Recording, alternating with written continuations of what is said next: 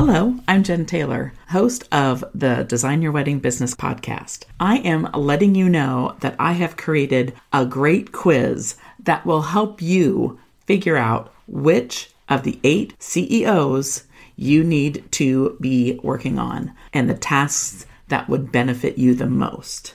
I hope you hop down to the show notes, click the link, and take the quiz. I promise it's a quick two minute quiz, and I can't wait to see what your feedback is.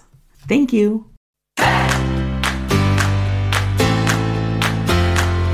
Hey, I'm Jen Taylor, and you're listening to Design Your Wedding Business. As a wedding business coach, I've made it my mission to help creative entrepreneurs build streamlined workflows, processes, and procedures so they can grow their business and spend time on what they love the most their craft, their family, and their lives. I understand how you feel, and I know it may not be fun to put in the work to build a well oiled machine, but luckily for you, that's what I love to do.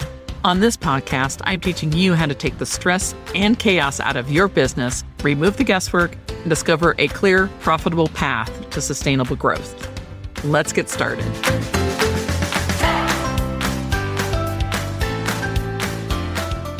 Hello, I'm Jen Taylor, your host for the Design Your Wedding Business podcast. In episode 38, this one, we talked to Renee Dalo about how the power of language works and how it affects your business. And once you start working through her four step process, you will see how it can transform your business. Wedding planning wasn't always in the cards for Renee. Instead of what started out as a seemingly one time favor for a friend, evolved into a thriving side hustle to her acting career. When it was her turn to walk down the aisle, she flipped the script and discovered that the wedding industry was truly where she belonged. Shortly after her I do's, she started Moxie Bright Weddings, a boutique wedding planning company, and never looked back. It wasn't long before fellow industry pros were looking to her for advice. With over 13 years of experience under her belt, Renee turned her knowledge towards the advancement of the industry as a whole and launched her top-notch educational resource for event pros. In addition to her self-guided wedding management e-course, Renee is also the founder and host of the popular B2B podcast, Talked with Renee Dalo. Renee is a fan favorite on the speaker circuit, taking the stage at conferences across the country, including Alt Summit, Wedding MBA, and the special event, along with others. She is recognized across the industry as having earned coveted spots on the Honeybook 20 on the Rise list and BizBash's most influential event pro list. She contributes frequently to the industry publications, and serves as the president of WIPA Southern California, and has also held leadership roles in the Association of Bridal Consultants and the Rising Tide Society. So let's welcome Renee Dalo. Well, hello, Renee. I'm so excited to have you on the Design Your Wedding Business podcast and talking about the power of language. So tell me more about the power of language. Well, first, I'm just really happy to be here. So thanks for having me. But yeah, power of language, you know, power of language is a thing that I started really becoming a little bit obsessed with many years ago, like 2015 or 2016, when I was at a networking event with a friend who had been in the wedding industry like far longer than me, like 10 plus years at that point. And someone asked her what she did and she said, I'm just a wedding planner. Like my heart sank, right? Because she couldn't hear how it sounded really. But I standing next to her, I so admired her and I was like, she's so successful and so strong and so confident. And then someone said, what do you do? And she goes, well, I'm just a wedding planner. And I was like, what? No, like monster from inside my brain was like, no, don't do that. But you know, in that moment, I didn't say anything to her. And then I really started thinking about how we speak about what we do and how we talk about even to ourselves about who we are and what we do and what we get to do and what we have to do and how it can be a fairly simple adjustment to make, but it really does change your whole perspective on things. And therefore, I think, I mean, not to sound like lofty or whatever, but it really can change your whole business. Yeah. So what are the four areas that people should be looking at when it comes to the language that we use? So yeah, there's, I mean, are there only four? No, but the four that we can talk about today is one, your elevator pitch, right? So it's like how you talk about what you do i.e., are you just a DJ or just a wedding planner? Or like in my case, when someone calls me a coordinator, I lose my damn mind. I'm not a coordinator of any, please don't call me a coordinator. I, coordinator is to me, feels like someone who like sits in a cubicle and like files paper. Uh, no, what we do is so much bigger than that. It's not a big enough word for what we do. The second area is limiting language. So that's, there's a long list of ones I can talk about, but that's using the word just or actually, or saying you're sorry for things that are not your fault or just any and all language that we use, especially with clients that puts us in the position of like being deferential, right? Which sometimes we have, I mean, listen, if I do something wrong, I'm going to say I'm sorry. But for the most part, we're all running around town being like, Oh, I'm so sorry. I didn't respond to your email in the middle of the night while I was sleeping. Like, no. And then really writing compelling copy because so much of our business is now done via Instagram caption. And I don't know about you, but I'm really sick of hearing of like seeing a beautiful photo and having someone write like, I did a thing. Yeah. You did more than just a thing. Right. Or like of photos of the flowers being like pretty. Like, okay, but that doesn't tell me anything about you or your perspective or what you're selling or who you serve. And there's so much more we could be doing with our words and we're just getting lazy about it or just we're insecure about it, you know? And so that's why I wanted to talk about it. And then also there are some actual tools that I can share with you that are far and beyond me. Like, well, just notice that you're doing it and stop because that's the first thing. But then once you do notice it, like we have some tools for you. Okay. We'll sing into all four. You know, backstory is I heard Renee talk. She came out to WIPA Seattle a couple yeah. months and she did this talk. And I think a lot of us fall into this category is the limiting language. Oh my gosh. Yep. So let's dig into that and then dig into the tools and the tips. Sure. Uh, those two are probably are the two top things that I found. The course limiting language all day, every day. So let's yeah, go. All, of course. And you know, here's the thing, like before we even get into this, like no shame, right? If we're talking about this and you're like, Oh my God, this is me, like it's cool. It's all of us. That's why I talk about it. And you can just start making different choices, like literally today, as soon as you're done listening to this, right? So the first one is just, I know I talked about it in the context of my friend, but then also like, how many times have you sent an email, you know, as me as a wedding planner, where I will write to like, say the florist and say, Hey, just checking in to see if you've had a chance to read that timeline. And although it feels really like kind of innocuous, like, well, what's the difference?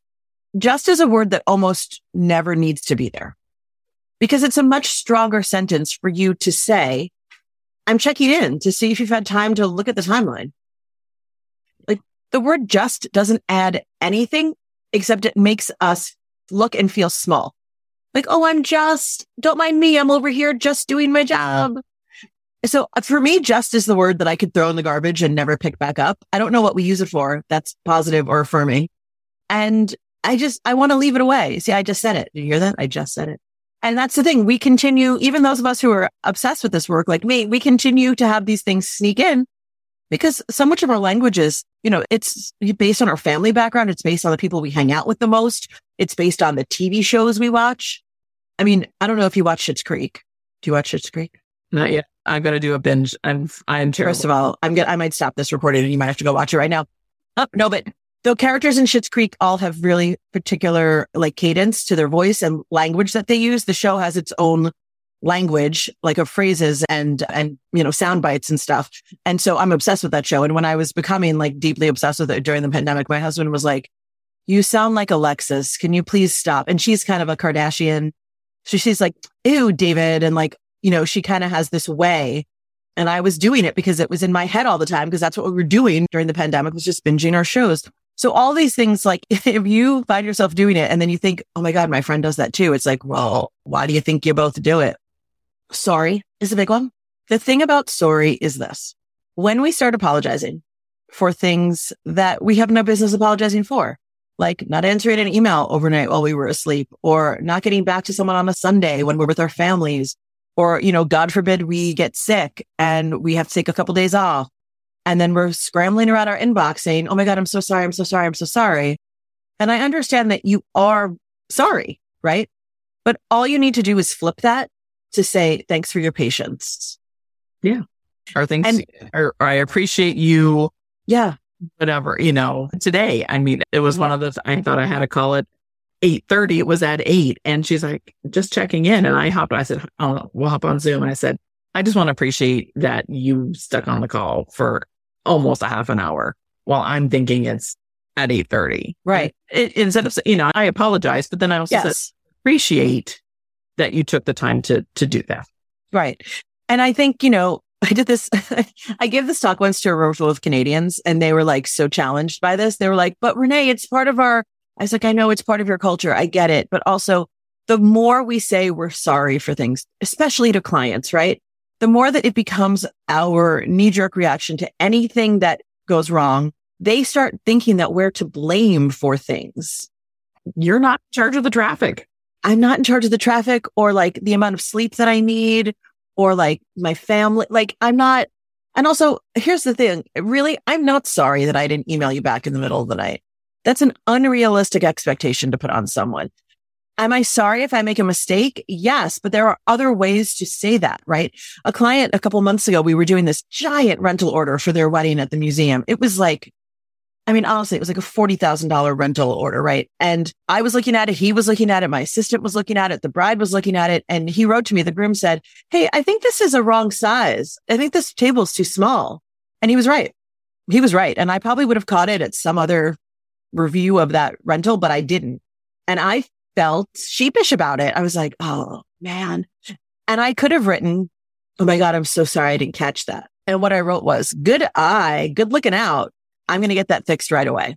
Because the thing is that they don't care if we're sorry. They just want it fixed. So for me to say sorry or not sorry, it didn't phase him at all. He didn't need me to be apologetic. He needed it fixed. So I think sometimes sorry keeps us in the grievance as opposed to like moving us forward to solution. I think sorry is the most important thing we can all get rid of, especially as women, right? Yeah. Because also when we, when women apologize like that, I mean, I know this is like it's 2022 and are we still talking about gender norms? But like, unfortunately, we still are. So if you're a woman vendor and especially if you're apologizing to a male, the perception then becomes like, well, they don't know what they're doing because they're constantly saying, sorry, sorry, sorry, sorry, sorry. So I just try to get rid of that entirely. Like I don't even play with sorry anymore. And sometimes you don't even know you're saying it.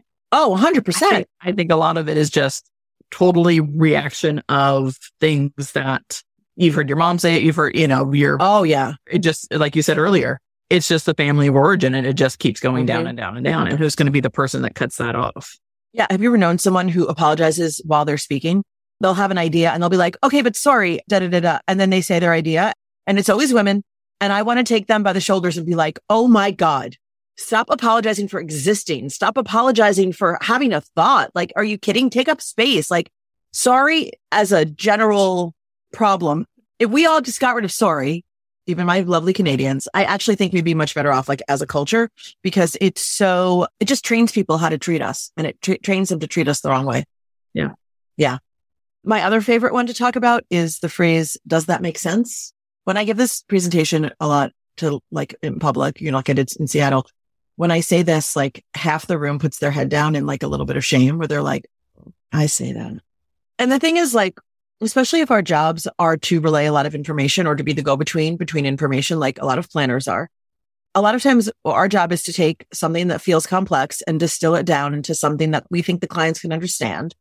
And then we end that email or conversation by saying, does that make sense? And I understand why we say it because we are trying to communicate. Did you know, did you get it? Do you need me to explain further? But what that does subconsciously, of course, is that it brings up two things, right? The first is the idea that perhaps you are not coherent enough to explain something properly. so it's sort of right. It sort of puts you in the position of like, I might have been an idiot. Did you get it? Like, or the client is too dumb to understand what was just said. And either one I don't want. So what I switched it to is I'd love to hear your thoughts on this or what are your thoughts on this or simply thoughts question mark. Yeah. Because if our clients don't understand something, they're probably going to say, I don't know what this is, or explain this to me more. Or they're going to give us a response that lets us know they don't understand what was just communicated. But asking someone, does that make sense? puts us in a position of lower power, lower status. Like, is it a thought thing? You put questions, question mark? Questions. Yes. You know, questions, so- thoughts. I don't love feelings because I don't really feelings. It's that brings up other things. You know, feelings could be something we're talking about with our other relationships, like with husbands, spouses, children, right? Explain to people, what are your feelings about that? You have any, you know, like that's okay. In a professional relationship, maybe not. But I think we, again, it's reflexive, right? It's, does that make sense? And when we say it, most of the time we're saying it because we're like, I don't know if I communicated that properly. Well, listen, you did the best you could in that moment. There's no different version of you that's coming to save the day with communication. It's still just you. So say whatever you want to say about the situation and then just say, what are your thoughts? Yeah. So easy. And then, and we already touched on this a little bit in relationship to copy, but I particular, I just hate the phrase I did a thing. I mean, I don't know where that came. Instagram. Yeah, I guess. It came from Instagram. So listen, most people are using the phrase I did a thing on Instagram. Generally speaking, it accompanies a photo or an announcement of something amazing, something wonderful that happened. Typically it's next to a huge accomplishment, like buying a house or starting a business or whatever financial milestone or whatever. And people are like, it's like this humble brag, like I did a thing and I get it because no one wants to be a big braggart, arrogant person, right? No one wants that perception. But especially as women, when we run around town doing amazing things and being like, Oh, I just did a thing. It just again has us playing small. And I just don't understand why we want that for ourselves. Yeah. Like what would be the harm in just saying, I bought a house. I yeah. bought a car. I bought a trailer. I think I did. I think I used that phrase once when I bought a camper. Do you remember when you posted about it? What made you want to say that? Like, was it just a cute thing or did you feel like, oh, maybe I shouldn't be talking about no, it? No, it's just a cute thing. Just a cute it was, thing. It wasn't, you know, it was on my personal page. I wasn't like ah. doing something on the business page with that, but it was just, it's like, Hey, I know, I think I said this is the most pandemic thing I've done. Yes. I mean, yeah. I understand the impulse to say I did a thing. I just think in a business sense, it puts us in a small place. And I just don't want any of us to think of ourselves that way, you know? I mean, that's, we're all business owners. That's a big deal. And yeah, and saying I did a thing. No, you created this. You designed this. You planned this. You p- provided great sound, you know, music for this. Yes. You are a part of a bigger picture when it comes to a wedding. And it's not yeah. the thing. And I think it's okay to say, like, I am so grateful and so proud to have accomplished fill in the blank. It's okay to say I worked for this, right? Like we spend so much time, I think in social media, especially trying to be like, Oh, this, Oh, this old thing. I just did that. It's like, no, man, you put time and effort and energy and lived experience and skill and knowledge into this thing. And it's okay to say it, right? It's okay to own your success and not just toss it away as this thing that you did, this, you know, oh, it's like, no, who's going to shout you from the rooftops if you can't do it for, for yourself? Like nobody. Do you ever talk to people? This might be a generational thing or like a regional thing because I live in Los Angeles. But do you have a lot of people that you communicate with in business who sort of talk like this at the end of the sentence and everything they say is kind of like a question? No, I think that's from the Valley Girl sec. The Valley- a little bit. It's a Kardashian thing. Oh, also then that's stuff. Yeah. So I think there's like a whole generation generation because that was the 80. I mean, that was Valley Girl. Yes. And now, and I don't watch the Kardashians, so I have no clue, but it's definitely, you know, when I lived in Northern California during the Valley Girl times. Yeah. Definitely. Yeah. It's a thing that I see a lot with my younger clients. They do it a lot. Right. And it's, you don't even know people, someone's doing it until you're like, wait, why is everything a question? And especially if you ask someone their name at a networking event and they're like, I'm like, hi, I'm Renee. What's your name? Oh, I'm Marcy. I don't know. Are you? Is that your name? Why are we, what is happening right now? Like learning to say things, even the tone of the things you say with conviction, with confidence and with a period at the end of the sentence instead of a question mark will actually go a long way in training people how to treat you. You know, I was having a, conversation. This was a couple of years ago with a fellow wedding planner who was new to LA. She had moved here from another market and she was very kindly remarking that like she was having trouble with vendors, like not respecting her and not listening to her timeline and not sort of keeping her in the loop of things. And she said, well, no one would ever do that to you. And I said, yeah, because I've trained them that it's unacceptable to treat me that way. And she said, how? And I said, with everything, with like my whole being. But when I think about it more, it's like language is such a huge part of that. And because I choose my words carefully and I try to speak to people with the same intention that I would want delivered back to me, I don't get a lot of like gruff really from people. And I can imagine you don't either. No, it was pretty much just as, and if they did, they got, you know, I remember a time where photographer was trying to, you know, bulldozer me into something. I said, and it was a husband wife team. So the husband said it was fine. The wife came in and tried to railroad it. I said, Hey, this is already approved. Your husband looked at it. you cannot. I mean, this is a day before the wedding. They're changing something. I said, this cannot be changed. You've had plenty of time to review this and I cannot. It's done.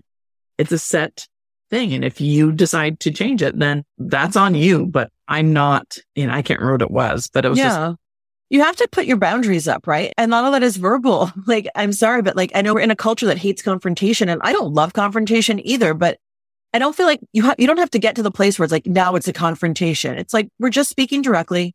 I would love us to get to the place where like direct equals neutral Mm-hmm. as opposed to direct equals bitchy or rude or demanding. It's like, I, I'm just, I'm from New York City. I'm direct. And, you know, I had a client in LA many years ago who, you know, hired me. We did the whole consult, hired me. We worked together for months. And then one day we were on the phone and she was like, I don't like how direct you are with me. And I said, well, I'm not sure who you thought I was, but I'm like this all the time. And she's like, well, it really unsettles me. And I said, okay, but I'm sorry to feel that way, but this is who I am.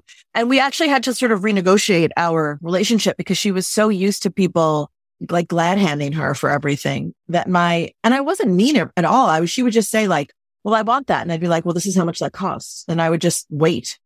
She's like, well, can't we do anything about that? I'm like, no, that's how much that thing costs. And it was an interesting lesson for me as well in, you know, just understanding that language really sets tones for relationships. And I think, you know, being yourself always helps, but there are some people, I guess, who can handle the directness, especially now. I mean, I think we've come a long way in the last couple of years, especially through a pandemic of just like, can we just be plain? Can we be honest with each other? Can we just say the thing? And so for me, direct equals neutral. And I say that in my consult calls. Like I'm a really direct person. I'm never unkind, but if you want someone to tell you the truth, that's going to be me. Just cuts through so much of the bullshit. You know? well, I mean, I had a friend told her clients, you know, when they're looking for a planner, she's like, Oh, well, Jen's mm-hmm. great. She's a taskmaster. I'm like, can probably change that phrase to something else. Right. You know, I expect my clients to do their job and I expect me to do my job. Yeah. And it will be fabulous if we both do that. If we don't, it's going to be a long haul, you know, because I can't do everything for you. You have Right. to do some things. Of course. And, and that was that. And Yeah. you know, my clients loved me. My clients loved that. I mean, they had their things. I had my things and we met and we walked through the whole process. And Yeah. And here's what I want to say about that. It's like if someone's listening and they're like, well, my clients don't listen to me and they don't do what I say. And I have a hard time getting them to follow my workflow or like my vendors don't want to talk to me or they don't, you know, whatever, whatever it is, right? This is going to be harsh, but this is what I think is so true. If you feel like you are not being valued or respected or listened to by your clients, by your fellow vendors, this is likely your fault. You can't get other people to change. There's not a vendor, another human in the world who's going to be like, Oh, Renee doesn't like how I am. Let me change. Even my own husband is like, this is who I am. Like if you want something to change, you change yourself. You change yourself because what you're doing when you're using limiting language, especially if you're listening to us and you're like, Oh, I think I do that. And you've never examined it before, right? If you're using all this limiting language, you are subconsciously giving people permission to dismiss you just based on how you communicate with them. And I notice I'm a just person sometimes. And somebody called me out on it. And so I'm like, besides you. And I was just like, it's not even, it's personal now. I'm like, oh, I shouldn't use that. I need to take Yeah. it. And I'm literally thinking while we're talking, I'm like, I'm going to put a list of words on my computer to say, these are the words and phrases to stop using. I use thoughts. I use question, mm-hmm. you know, but the just and the sorry comes in every once in a while, but not Yeah. much. But I think the just comes in a lot. Yeah. There's another phrase too that we haven't talked about. I don't use it, but I know several women who do It's just in my leadership roles and like different boards I've been on. The I'm no expert, but dot, dot, dot. So sometimes it'd be like, well, I'm no math whiz, but I think those, I think that budget's off. And it's like, why did you have to say that I'm no math whiz part? Couldn't you just say, I think this calculations are off? Like what, why are we so willing to throw ourselves under the bus just to start a sentence or just to insert ourselves in a conversation? Like, I don't understand why we do it, but I'm on a mission to get us all to stop. They hire us because we're the experts. Yeah, they do. And then they want us to be experts. They don't want us to be shrinking violets who are like, well, maybe, but I don't know. Do you think? It's like we don't do ourselves or our clients any favors by surrounding our language in all of these head phrases, these like just actually kind of, you know, kind of is another one. Like, look, I kind of think that's not the best idea we've had. Okay. What is? And also that's a sentence that I, my brain wants to completely ignore. What do you mean? Is this not a good idea? Say, I don't think this is a good idea. Like have the courage of your conviction. Stand behind the thing you want to say. It takes like training. It takes bravery. It takes, it's a muscle like anything else.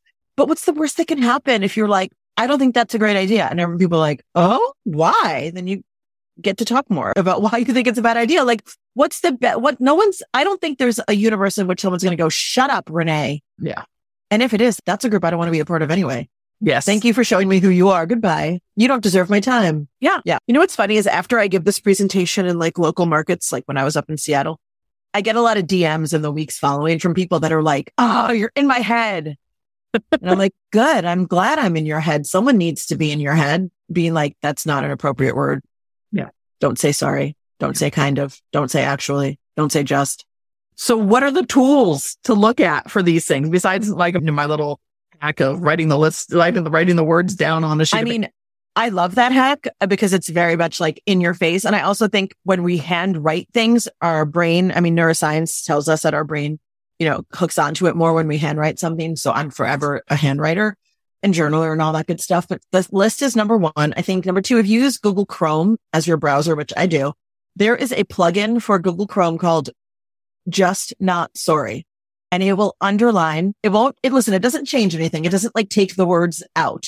Yep. But it, if you use limiting phrases, it will underline them in the body of your email, in the caption of Facebook, like wherever you're typing. It'll just say, just see, uh-huh. It'll say, did you like, it'll just underline the word just or actually or sorry. And sometimes it's appropriate. You leave them in. Sometimes you make a choice, but it um, just kind of tunes your brain into, into what you're doing, what you're doing like instinctually, habitually, right? And it's free. It's a free plugin.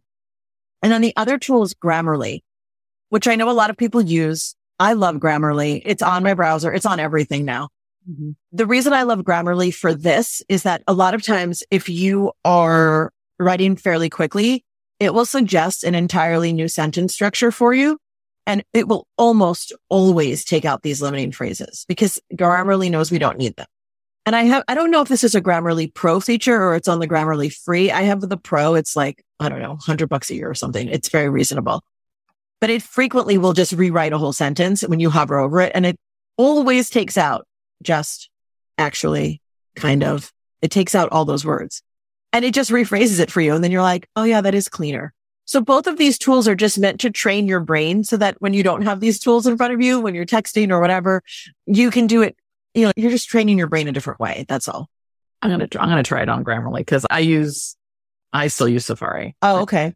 but I do have Grammarly. So yeah, try it on Grammarly. And here's the thing. If you listen back to our conversation, Jen and I have used all these words. It's not like it goes away one day. And all of a sudden you're like, I'm clean and free. It's a constant work in progress, but it's not arduous, right? It's just these little changes that you make every day. And for me, it's about my emails. Like I want my emails to go out looking good, feeling good, sounding like me, sounding confident, sounding like I know what the hell I'm doing. And also in Grammarly, the piece I forgot to mention is that they also have a tone detector.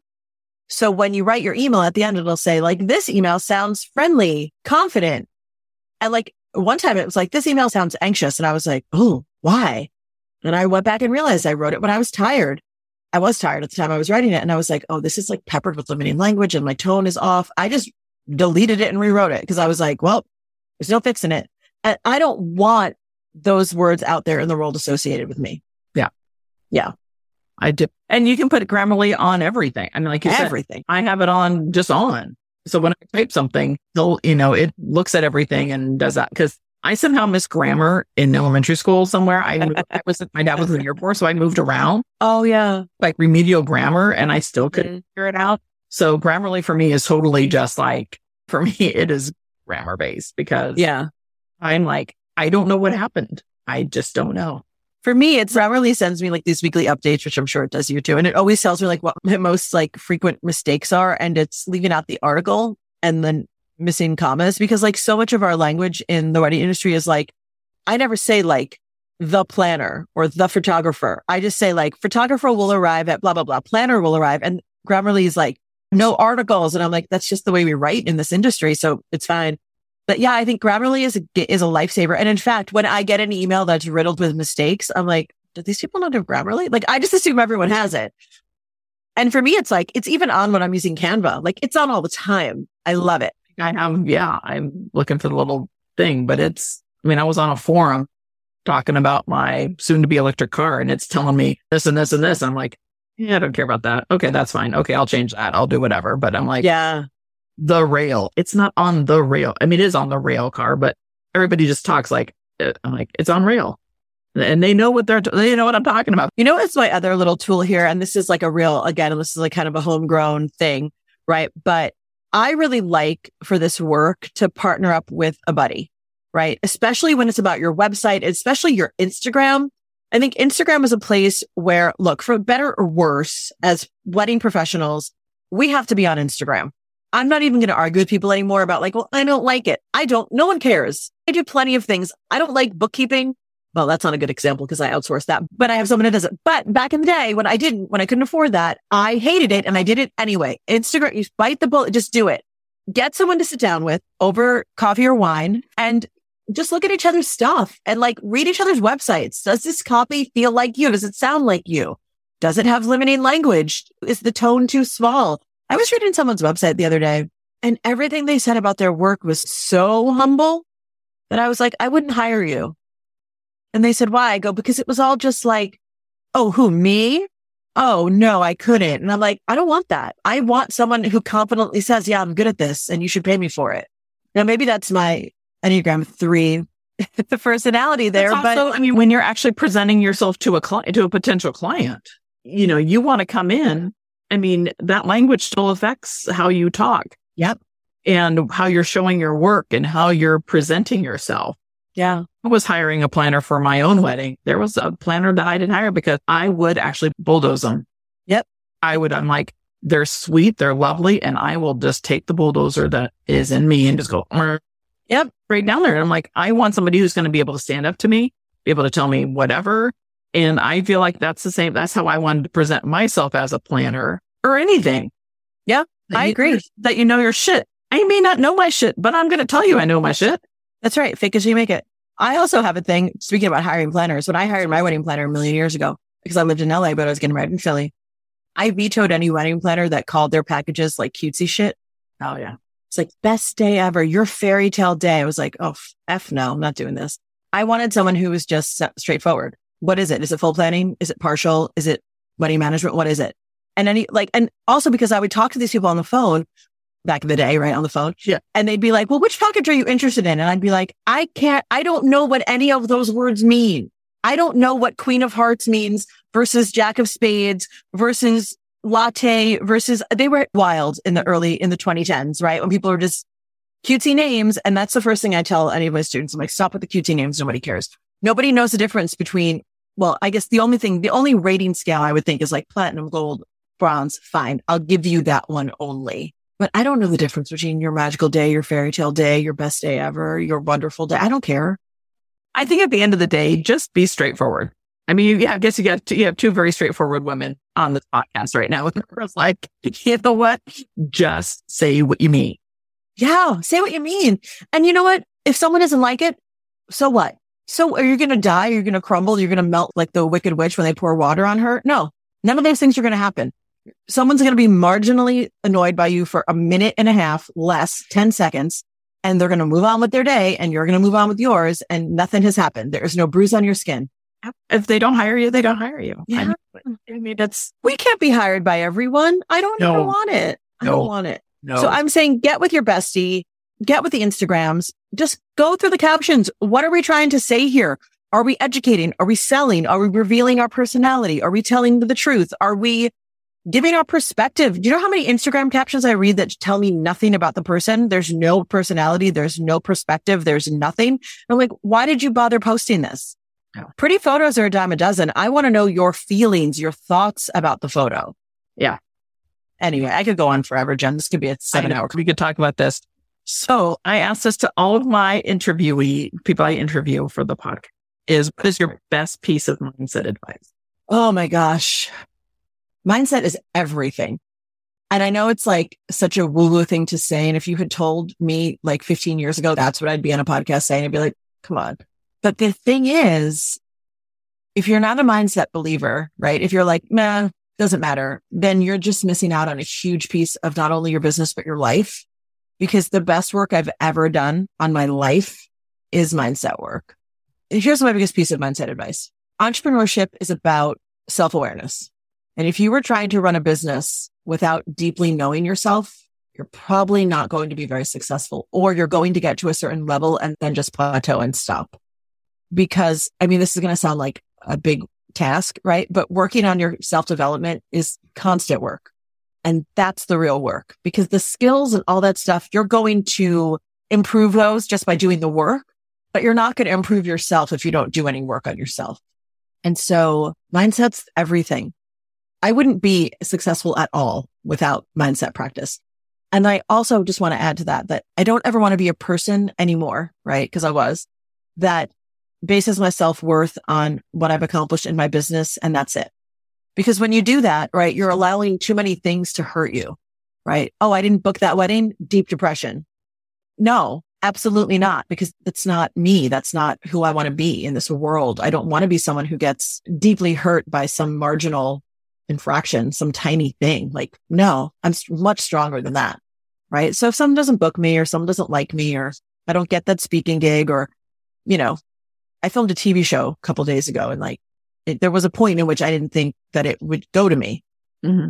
And I was depressed about it a little. I was like, oh, I thought that was going to, okay, well, and then I literally thought, well, okay, if it's not me, then hope someone else good gets it. And I was, I had that moment of like, oh, that's a bummer. I'm so, and I was like, no, wait a minute though. The good part is like, I actually was in consideration. And so yay, right? Like I always try to, I know it sounds Pollyanna, but that's the mindset work, right? Is that I don't let these things get me down in bed under a weighted blanket crying anymore the way I used to in year one and two and three, if I'm being honest. In the end, I did book it, right? So it's like, had I done all that worry and depression and bad feeling about myself, then I would have been for nothing. I would have put my body through all that for literally nothing because in the end, it worked out. Yeah. Yeah. That's a really long answer to your question, but I love mindset stuff is everything. I know. I know. I think I'm going to do a whole thing on mindset. Just, yes. I'm going to do a whole figure out on mindset. So where can people find you and more about you and more about the power of language? So my website is reneedalo.com. At the time that this airs, it'll probably be a brand new website. We're like so close to launching it, like so close. And so I'm really proud of the new site. So I hope it's the new site that it will be the new site. Good. It'll be the new site. And then I'm also at Instagram at Renee Dalo. And that's where I do all of my thought leadership stuff, my speaking, my education. And we are launching something new next year that I'm very excited about, which we'll talk about, which is kind of mindset based a little as part of it. And yeah, my wedding planning stuff is all at Moxie Bright events, but there won't be any education over there. So if you want to see pretty wedding photos and rants about napkins and lighting, you can go to Moxie Bright events and for everything else at Renee Dalo. They'll all be on the links. Is there anything that you want to impart before we sign off for the day? I want to say that just start making small changes. Just pick one. If you're like, I say sorry a lot, then just put your attention on that. I know it can feel overwhelming when we mention all these things, right? You're like, oh, I do all of them. I have to change everything. You don't really. Just change one. Change the one you do the most. And if you're not sure, you go in your email account and just go to the search bar and type in any one of those words and see how many times it comes up. Talk about a scary site. I'm gonna I try. Know. I've got a, I've got a little time on my hands. I might do a scary thought and see what happens. I love it. Well, thank you for coming on, Renee. I appreciate your time and we'll talk to you soon. Thanks for having me. Bye. I hope you enjoyed today's episode of Design Your Wedding Business. If you love what you're learning each week, please let me know by leaving a rating and a review. And while you're there, don't forget to follow the show so you don't miss out on any new episodes. As always, you can head over to my website, jentaylorconsulting.com, to check out all the links and resources from this episode in the show notes. I'll talk to you all next week.